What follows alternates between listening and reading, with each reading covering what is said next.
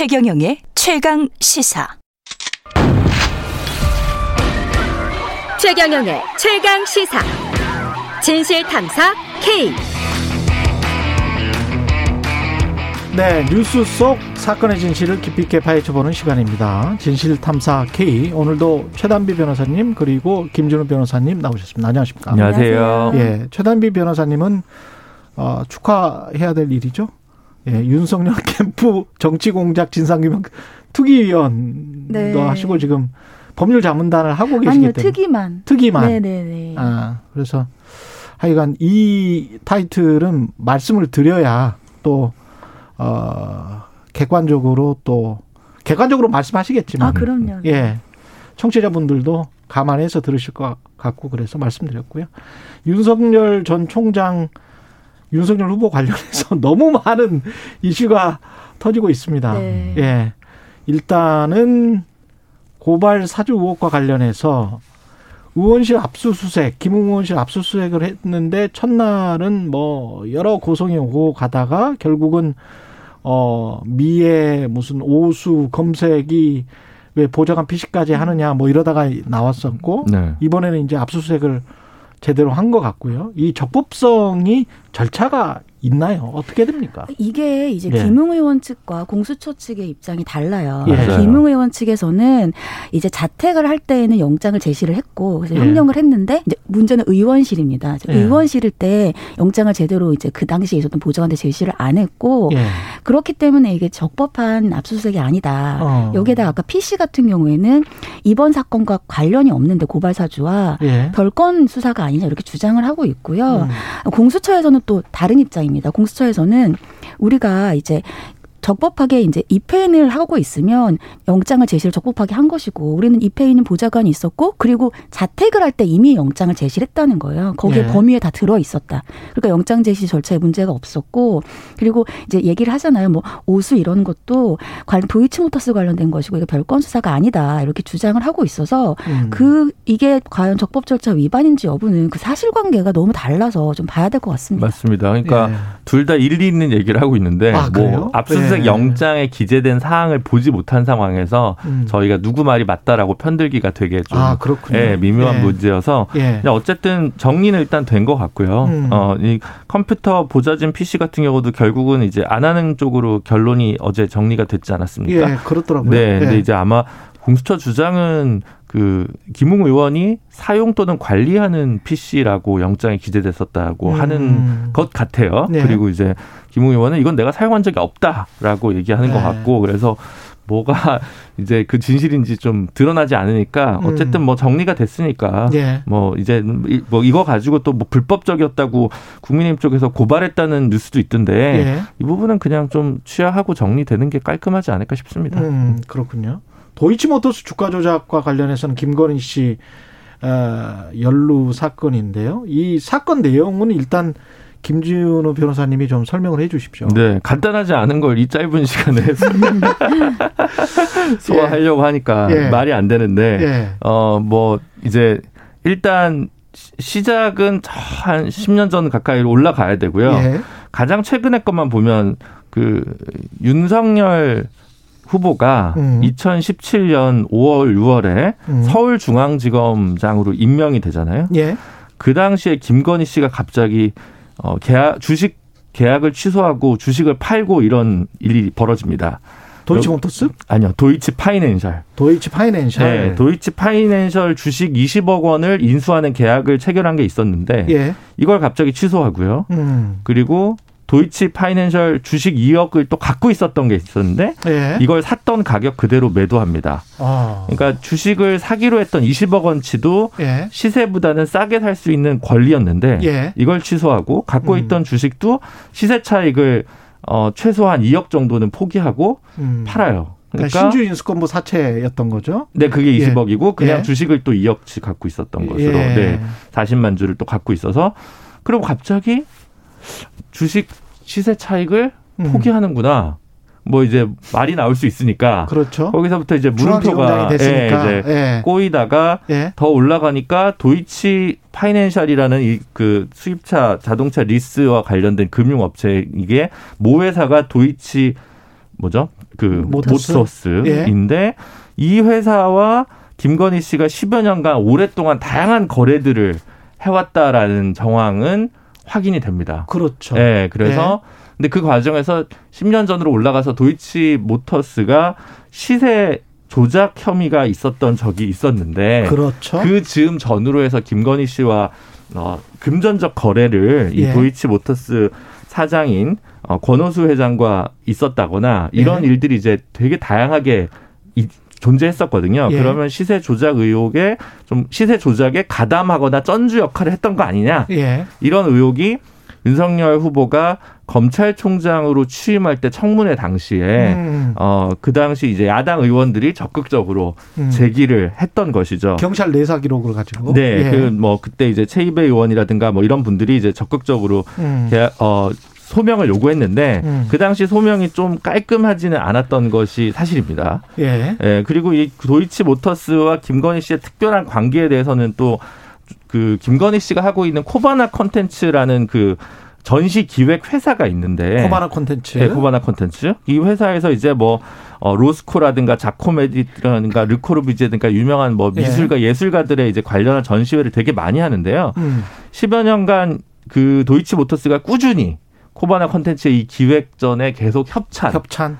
쭉 해옵니다. 그래서 뭔가 특별한 관계가 있는 거 아니냐라고 하다가 또 최근에는 음. 이 조- 주가 조작과 관련된 그 선수가 있었는데 예. 김건희 씨가 했다는 게 아니라 선수가 예. 있었는데 그분과 김건희 씨 어머님 최은순 씨가 동일 IP에서 접속을 해서 주식을 거래한 정황이 또 언론에 보도가 되면서 그렇죠.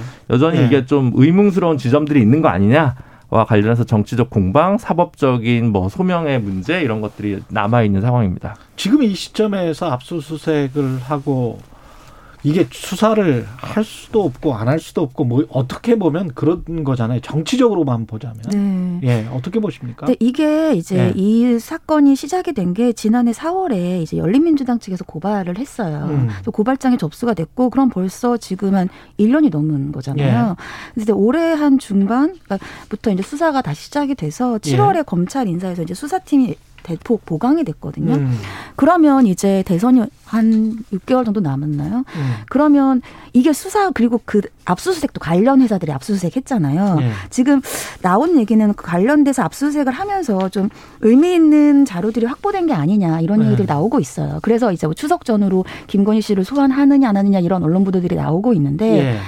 지금 검찰 입장에서는 압수수색까지 했고 1년이 넘어 있는 상황에서 음. 이거를 그냥 묵혀두기에는 좀 문제가 있다라고 생각을 할수 있어요. 왜냐하면 이게 조금 더 시간이 지나면 선거에 영향을 미치기 위해서 사건을 수사한다라고 볼 수 있기 때문에 어떠한 뭐 예를 들면 기소를 하건 불기소를 하건 더 이 사건을 묵히기에는 좀 부담이 있지 않나. 오히려 대선 6개월 정도 앞둔 이 시점 정도에는 마무리를 마무리를 지어야 되지 된다. 않나. 기소건 불기소건. 그렇죠. 공소시효 문제 관련해서 사실 논박이 좀 있는 사안입니다. 예. 어, 김건희 씨가 중간에 시세 조작 의혹과 관련해서는 주식을 언제 팔았느냐라는 시점이 좀 불명료한 지점들이 있어서 음. 어, 이게 공소시효로 사실은 날아갈 수도 있는 사건이고 뭐 남아 있을 수도 있는 사건이어서 예. 조금 애매한데 어, 담당 검사들은 자기한테 배당됐으면 계속 미루고 싶었겠죠. 아, 그럴 수, 그렇죠. 그럴 수는 예. 있습니까? 근데 미룰 수는 있어요? 아, 뭐 그거 그게 이제 뭐 기소 편이라든가 왜곡이라든가 이런 것들이 그래서 수사가 벌어지니까 뭐잘 안 된다. 그러면 예, 미뤄지네. 안에 묵혀두고 예. 싶- 싶었겠죠. 예. 또 당시에만 해도 계속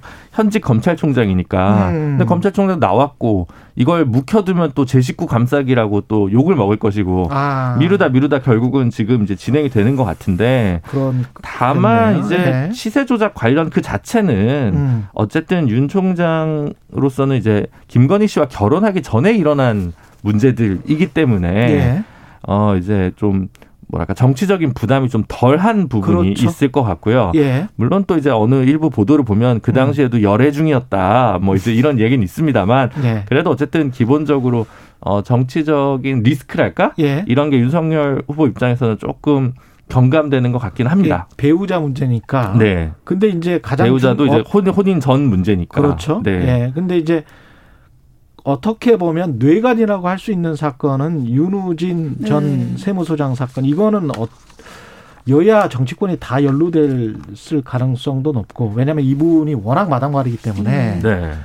윤석열 전 총장, 윤석열 후보 같은 경우는 변호사법 때문에 네. 계속 이슈가 됐었던 사안이고 이 이거는 어떤 사건인지 개요를 좀 설명을 해 주십시오. 네, 이것도 좀. 사건이 예. 길긴 합니다만 짧게 말씀을 드리면 이거 크게, 예. 크게 두 가지 사건이 있어요. 하나는 윤우진 전 서장에 관련되어서 윤우진 전 서장이 이제 어떤 A 씨로부터 인허가 관련 로비 자금을 챙겼다. 예. 그리고 관련된 사람들에게 이러한 변호사를 소개시켜줬다. 그러니까 예. 윤우진 전 서장과 관련된 사건이 하나가 있고 지금 말씀하시는 건 이제 윤석열 전 총장과의 관련된 사건은 음, 이제 말씀하신 것처럼 이제 이 윤, 윤우진 전 세, 이 세무서장이 음. 누군지를 먼저 봐야 돼요. 음. 윤우진 전 세무서장이 윤대진 검사장의 형입니다. 형이죠. 그러니까 윤우진 전 세무서장이 어떠한 특혜를 받았다면 네. 그것은 윤대진 검사장과 윤석열 전 총장과는 깊은 인연이 있기 때문에 그렇죠. 결국 이게 윤석열 전 총장과 관련이 있느냐부터 시작이 됩니다. 예. 근데 크게 두 가지인데 하나는 말씀하신 것처럼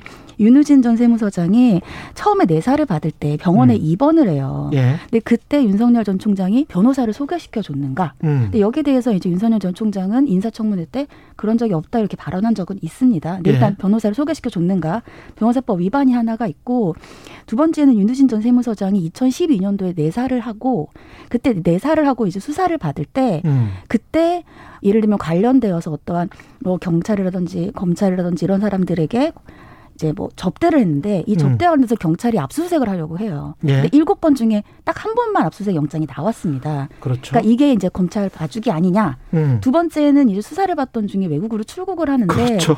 출국하고 우리나라에 강제 송환이 됐을 때 인터폴에 의해서 인터폴에 강제 송환이 됐죠. 예. 그리고 나서 검찰에서 무혐의를 받았어요. 관련자들이. 그러니까 이거 구속도 안 당했습니다. 그러니까 처음에는 체포영장을 안 발급했고요. 예. 그리고 나서 법원을 통해서 영장이 나오긴 했었습니다. 예. 근데 결국 무 혐의가 나왔어요. 예. 그러니까 이게 또 봐주기가 아니냐.